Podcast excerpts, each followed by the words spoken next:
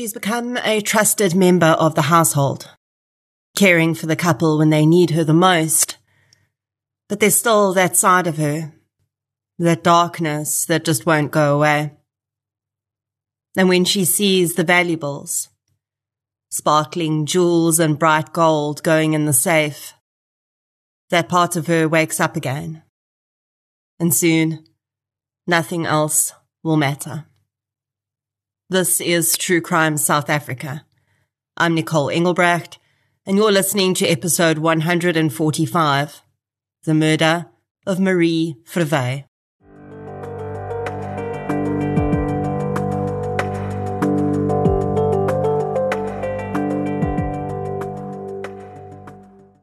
Today's episode is brought to you by Dial-A-Bed, South Africa's largest branded bedding retailer. We all know that getting a great night's sleep makes us happier and healthier. So Dial-A-Bed is on a mission to make it as easy as possible for you. Shop at 76 stores nationwide or online at dialabed.co.za. A huge thank you to Dial-A-Bed for supporting True Crime South Africa. Since 2019, True Crime South Africa has been telling the stories of the victims of violent crime in South Africa. The podcast is independent. That means no big or even little corporates fund it. And that's just the way I like it. And it's the only independent podcast in South Africa that consistently charts in the top 10. Keeping a podcast like this going is time consuming and for the most part, it remains a one woman process. It's me. I'm the one woman.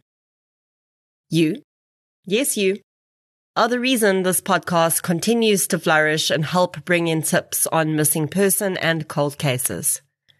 If you'd like to help keep the show running, please consider supporting our sponsors, signing up to Patreon or PayPal, follow the show on the socials, as the kids say, and share it with your fellow partners in crime. You can find our social links and learn more about our sponsors at True Crime South Africa forward slash donate. Shout out to this week's Patreon and PayPal superstars. A huge thank you goes out to Eloise Stein, Trish, Donna Kendall Ball, Henri Olivier, and Adele Beneka for your support on Patreon. Thank you so much, everyone.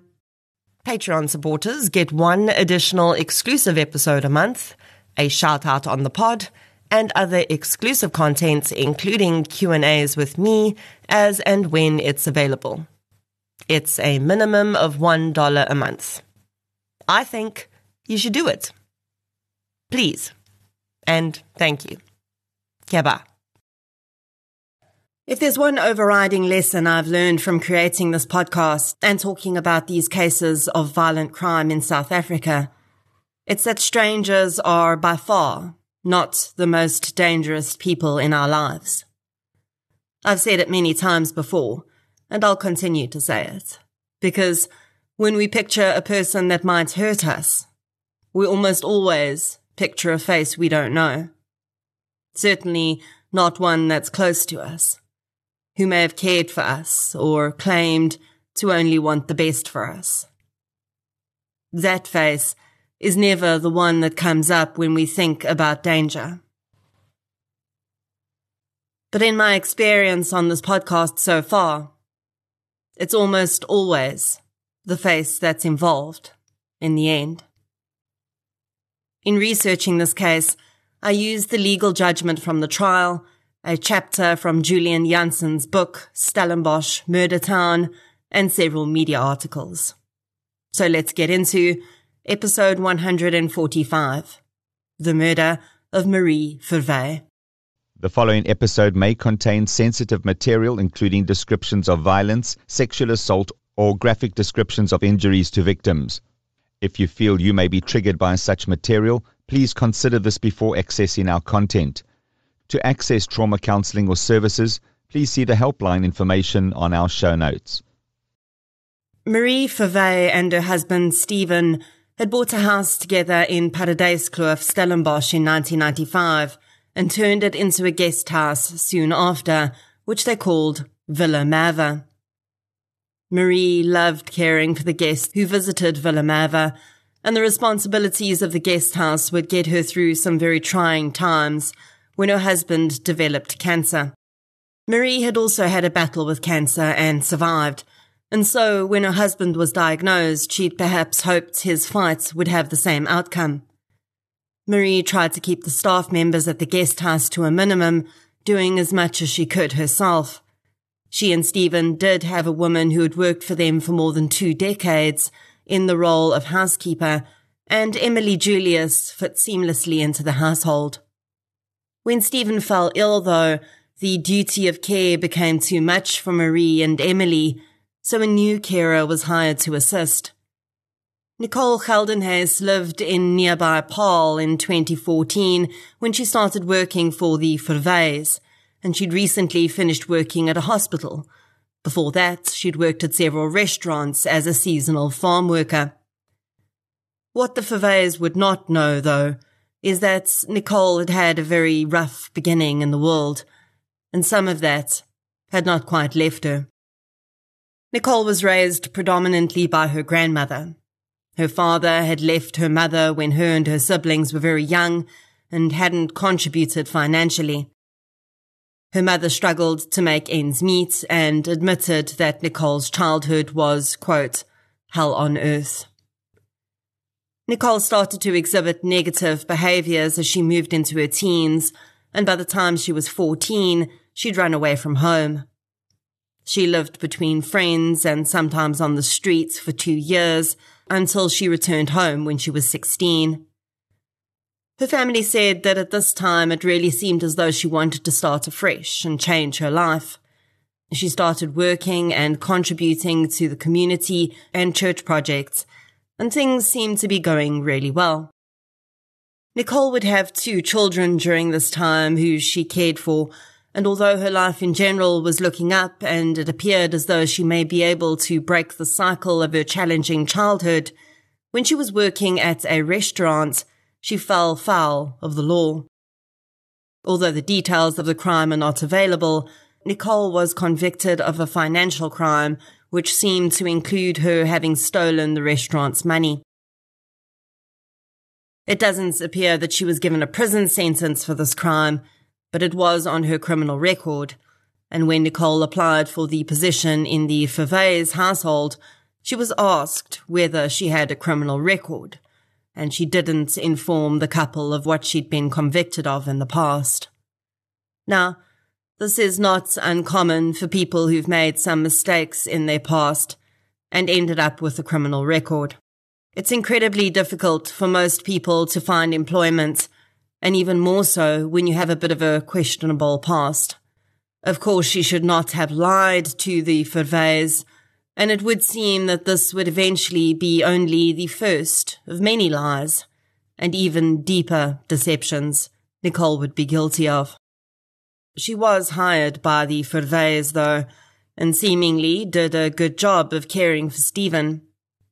Sadly, Stephen Verwey passed away later on in 2014, but Nicole stayed on to help Marie, whose health was also not great.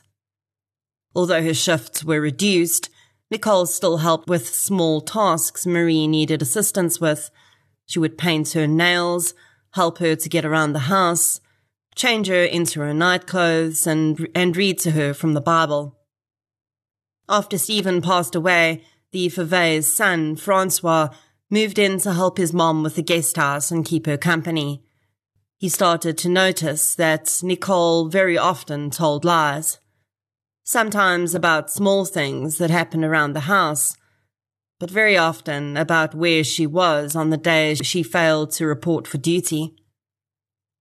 Eventually, Francois had caught the woman in one too many lies, and he informed her that they would no longer be using her services. For a long time, Marie was cared for by other carers during the day, and Emily Julius remained as a steadfast and trusted member of staff. She had been friendly with Nicole while she was working there, and often asked the woman to arrange boxes of grapes from a contact she had. After Nicole was no longer working in the home, Emily still occasionally spoke to her and ordered grapes from her. During 2016, Nicole contacted the Verweys. She told them she missed the family and asked if they had any shifts available for her to care for Marie. She'd be grateful to work for them again. Marie Verwey was a soft-hearted woman. She knew that Nicole had children to feed, and she was willing to give her a second chance with just a few shifts to start off with.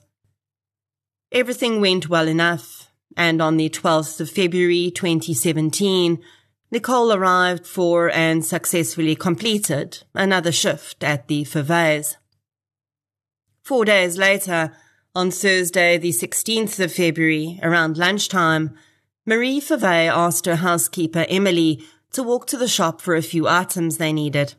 Marie had a hankering for oxtail stew and asked if Emily would walk to the supermarket which was just 850 meters from the guest house, and see if they had any.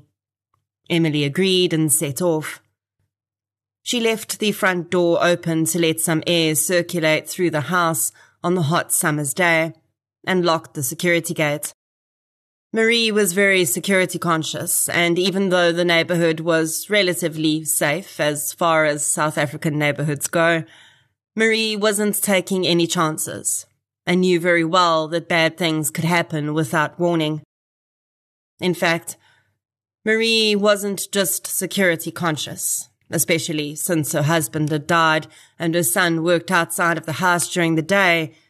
She had a very specific fear that someone would break into her house and murder her with a knife.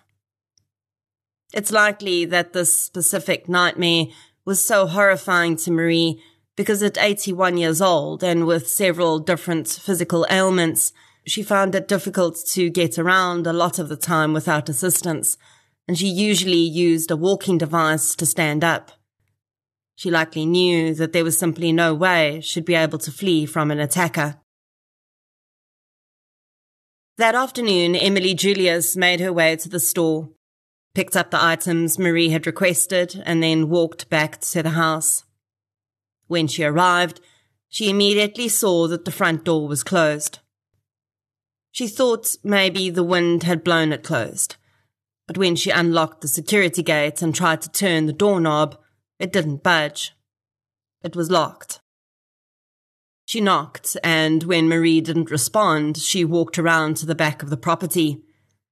There she found all the security gates unlocked and standing open.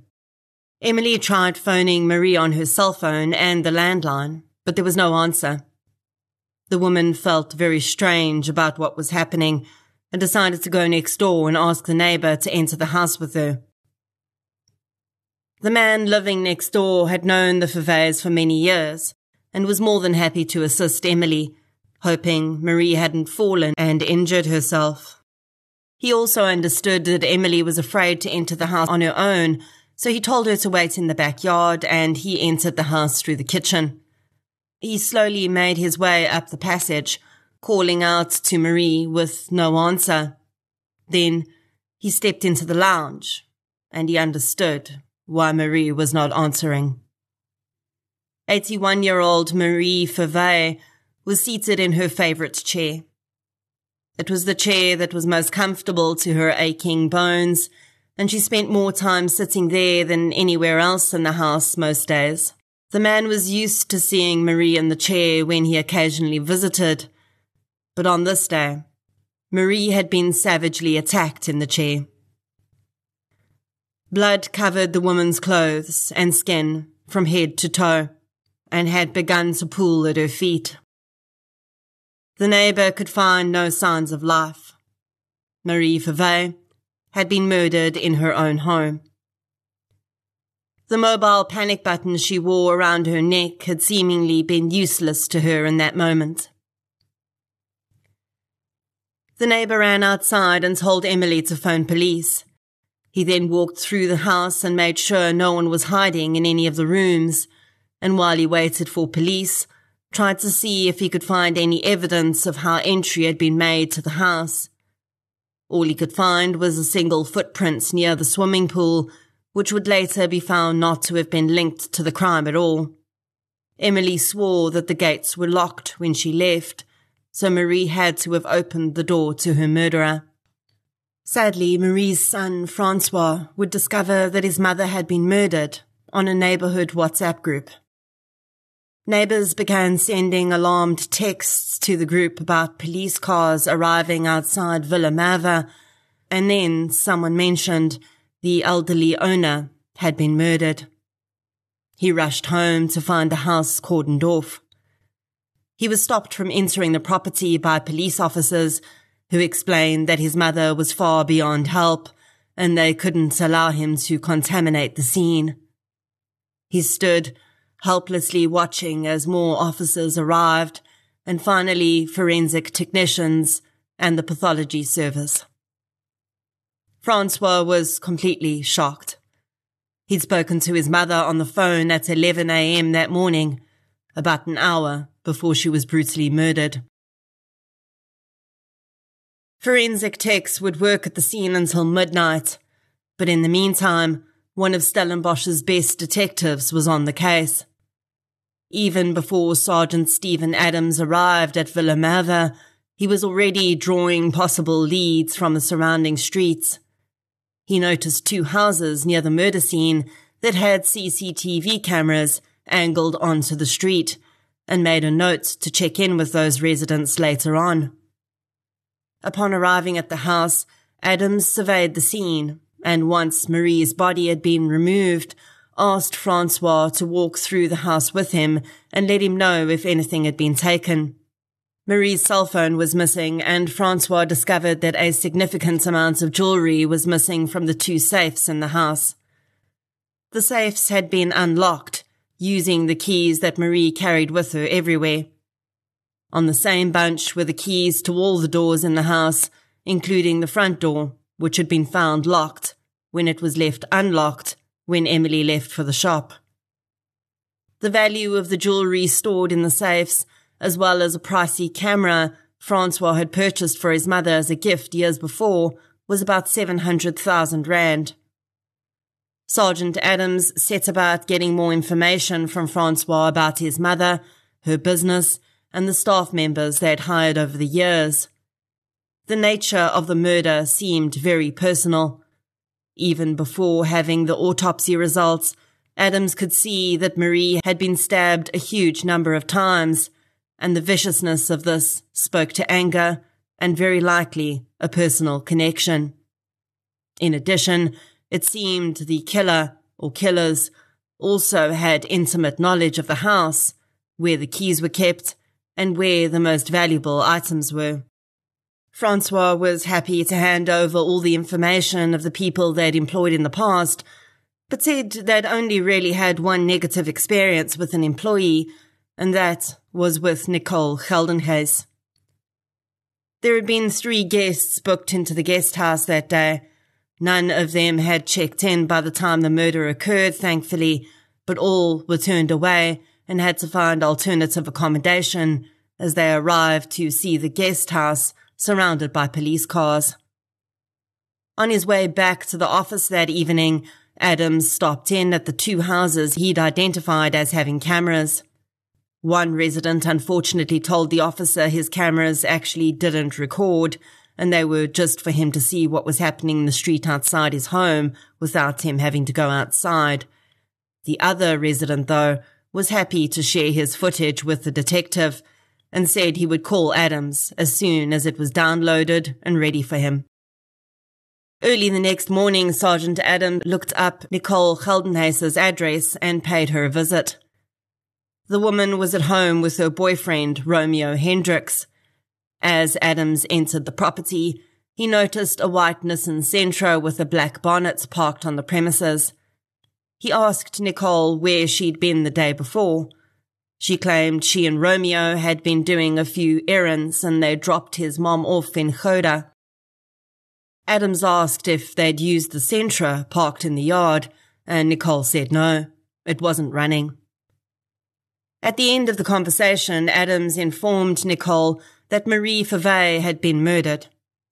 Nicole appeared shocked and horrified at the news, and Adams told her to remain available for phone calls and visits, as he may want to speak with her again. Later that afternoon, the resident of Marie Street with the footage called Adams and he went out to view it. He watched as Emily Julius passed the camera walking to the shop, just as she said she'd had. Not long afterwards, a car passed the camera and parked in front of Villa Mather. The vehicle appeared to contain four occupants. It was a white Nissan Sentra with a black bonnet. Less than 48 hours after Marie Verwey's murder, Nicole Geldenhuys and her boyfriend, Romeo Hendricks, were taken into custody. Adams confirmed that the Sentra was indeed running. In the back seat, he also found a camera bag with the same very expensive brand of camera Francois had mentioned buying his mother.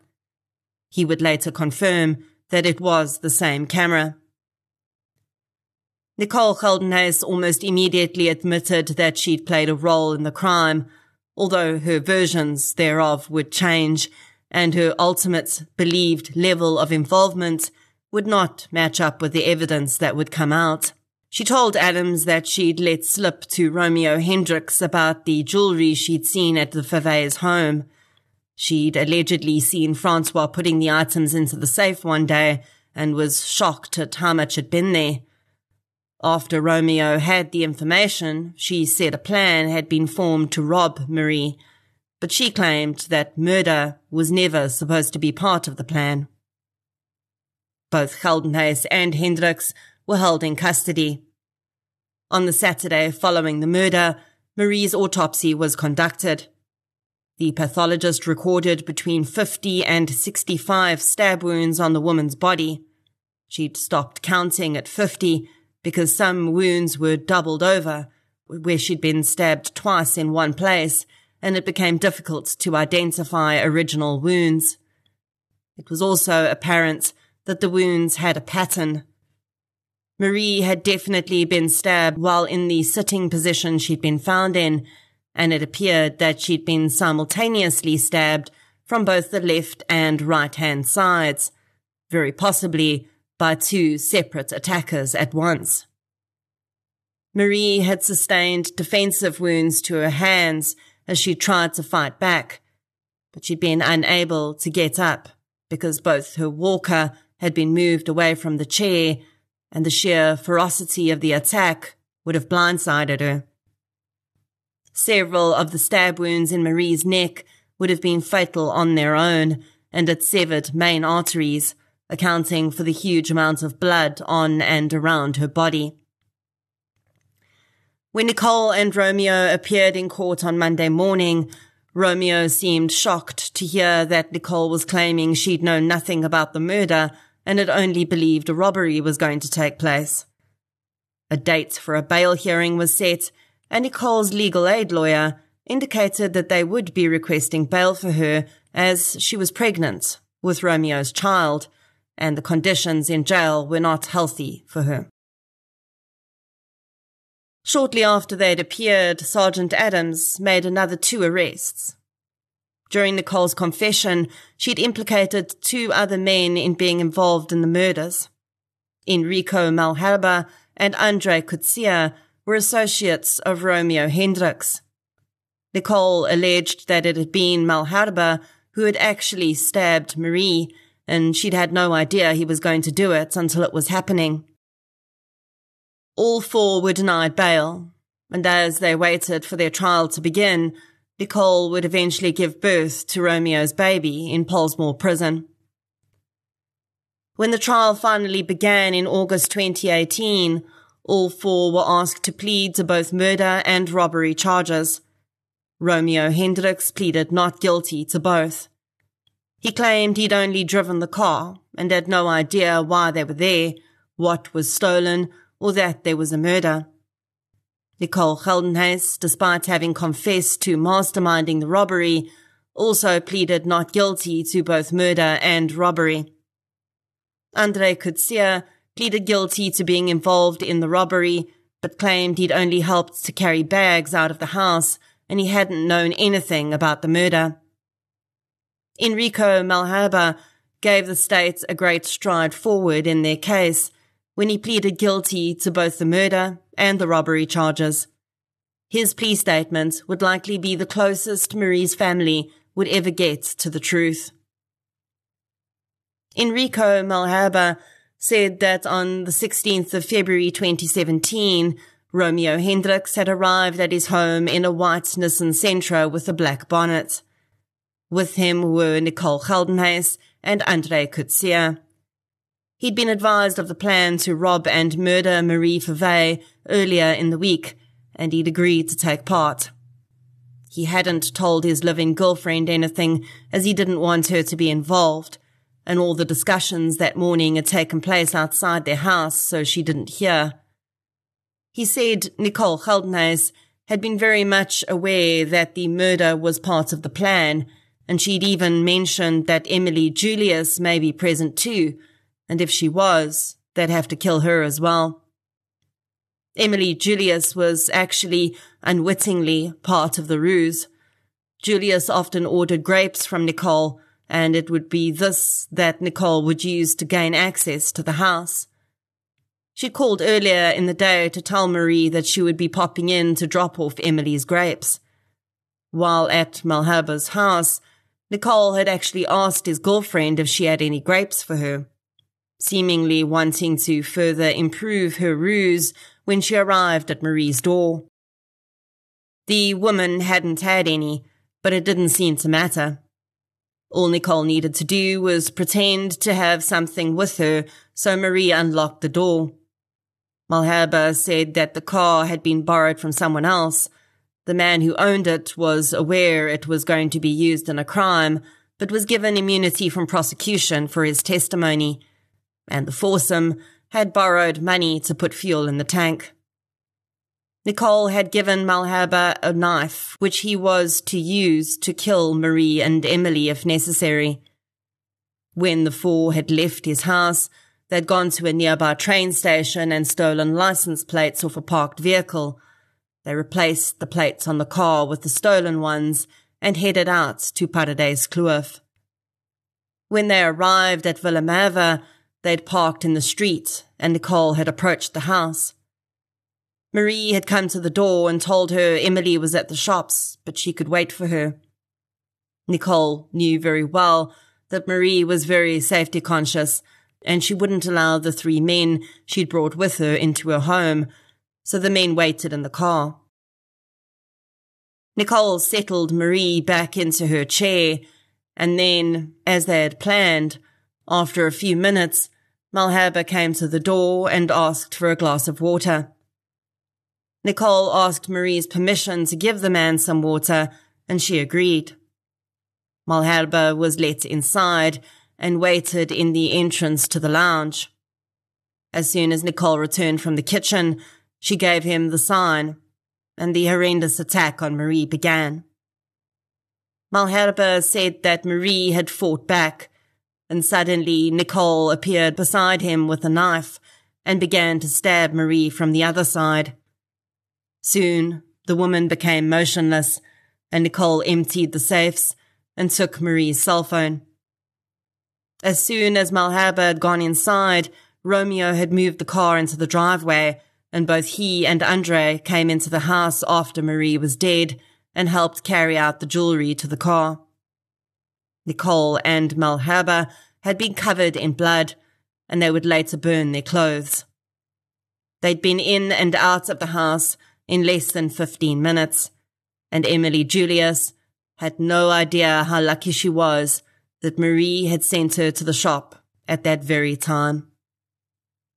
Their paths had been so close to crossing that the four had actually seen Emily walking back toward the house as they drove out of the neighborhood, but she'd never seen the car before and didn't know what she was about to walk into, so she didn't put two and two together. Malherbe said that after the murder, they'd gone to the house of an individual who was a known high-ranking member of the 26ers. They'd gone to the man because he was going to help them move the pieces of jewelry safely. He allegedly hadn't been involved in the planning of the crime and cooperated with police after the fact by giving Adams a detailed report of what each of the people involved had done and said. He also ended up providing police with voice notes and messages that Nicole had sent him after the murder, in which she'd bragged about the huge haul they'd gotten and how they'd murdered Marie. This was excellent evidence against Nicole's claims that she'd been shocked and horrified that Malherbe had killed Marie. The 26ers member had advised the four on how to split the loot to best sell it and where they could go. Police would end up confiscating some of the jewelry at the businesses the man had referred them to. They'd also gotten CCTV footage from one of the gold purchases, which showed the moments Nicole had gone with Romeo to sell some of the stolen items. She had a broad smile on her face and seemed elated in the footage. Again, in direct contrast with her claims that she'd been terrified and remorseful that Marie had been killed. Emily Julius was also called to the stand, and she testified that as soon as she heard the jewelry had been stolen, she'd actually tried to get in contact with Nicole because throughout the years that the women had worked together, Nicole had regularly dropped comments about wanting to get her hands on Marie's jewelry. Emily had always thought Nicole was just talking, but the murder had made her wonder if she'd actually done it. Emily told the court that she'd been employed with the Verwey family for 23 years, and she'd been unemployed since the murder, as Villa Merwe had been shut down. Andre Coetzee had claimed he'd had no idea that a murder had been committed until he was arrested. But his girlfriend would testify that he had told her two days after the crime and just before he was arrested that a woman had been killed during the robbery they'd committed. He also said he'd been so high on drugs that he'd had no idea what was happening and he'd just been along for the ride. This was also proven wrong in court when Coetzee's uncle testified that Andre had told him before the robbery that it was going to happen. After a month of evidence being put forward, which all stood against her, Nicole Geldenhuys told the court in September 2018 that she wanted to tell the truth to clear her conscience. But even then, the truth for Nicole Geldenhuys was a variable concept. She still denied that she'd helped to stab Marie, but admitted that she was aware that there was a chance the woman would be killed and hadn't done anything to stop it when it happened. She still claimed to have been afraid of the men in the group, something which was clearly proven false by the evidence they had of her bravado and excited attitude after the murder. While on the stand, she apologized to Francois. He said he could never accept her apology. Romeo Hendricks continued to claim ignorance of everything and said he was just the driver and he'd never gone inside and hadn't known a murder was going to be committed. In February 2019, the judge was ready to pass down judgments to the four. From the outset, it was clear that he had not believed any of their stories about not being involved or aware of certain aspects of the crime. He described the crime as a pack of hyenas descending on a helpless victim and said that while there were certainly varying degrees of culpability, he found them all guilty of all the charges against them. The judge also noted that Nicole Geldenhuys had been the mastermind in the group.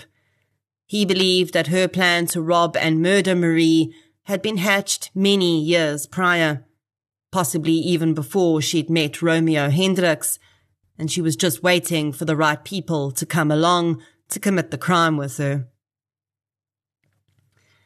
During the sentencing phase of the trial, Nicole's childhood challenges were raised in possible mitigation.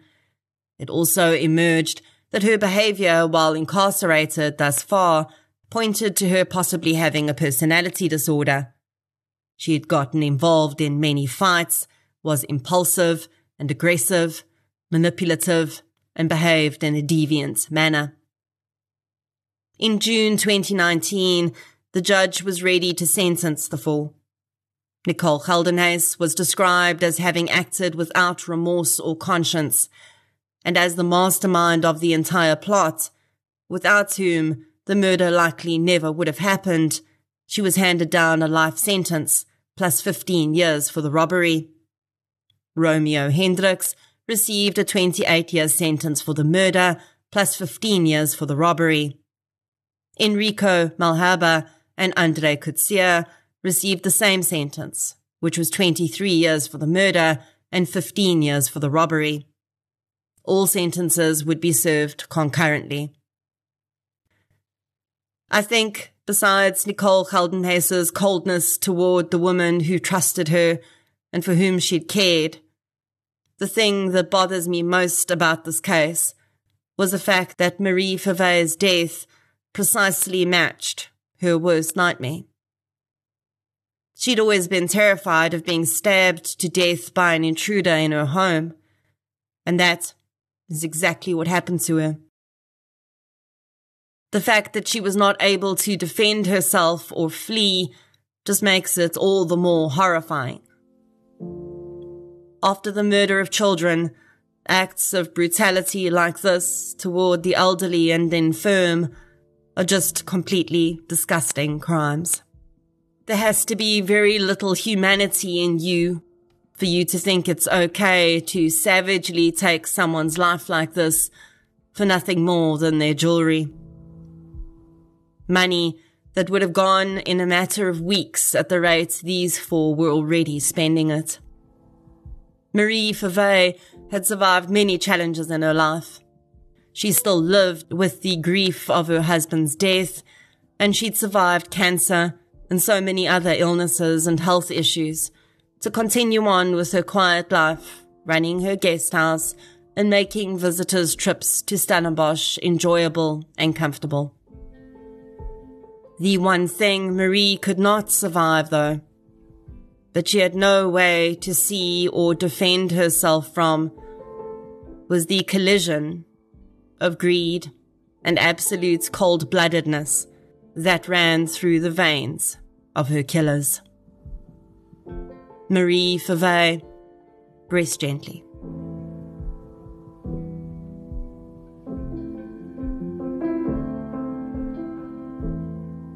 If you'd like to hear more victim focused true crime content, please subscribe to True Crime South Africa on Spotify or the platform you're using to listen right now.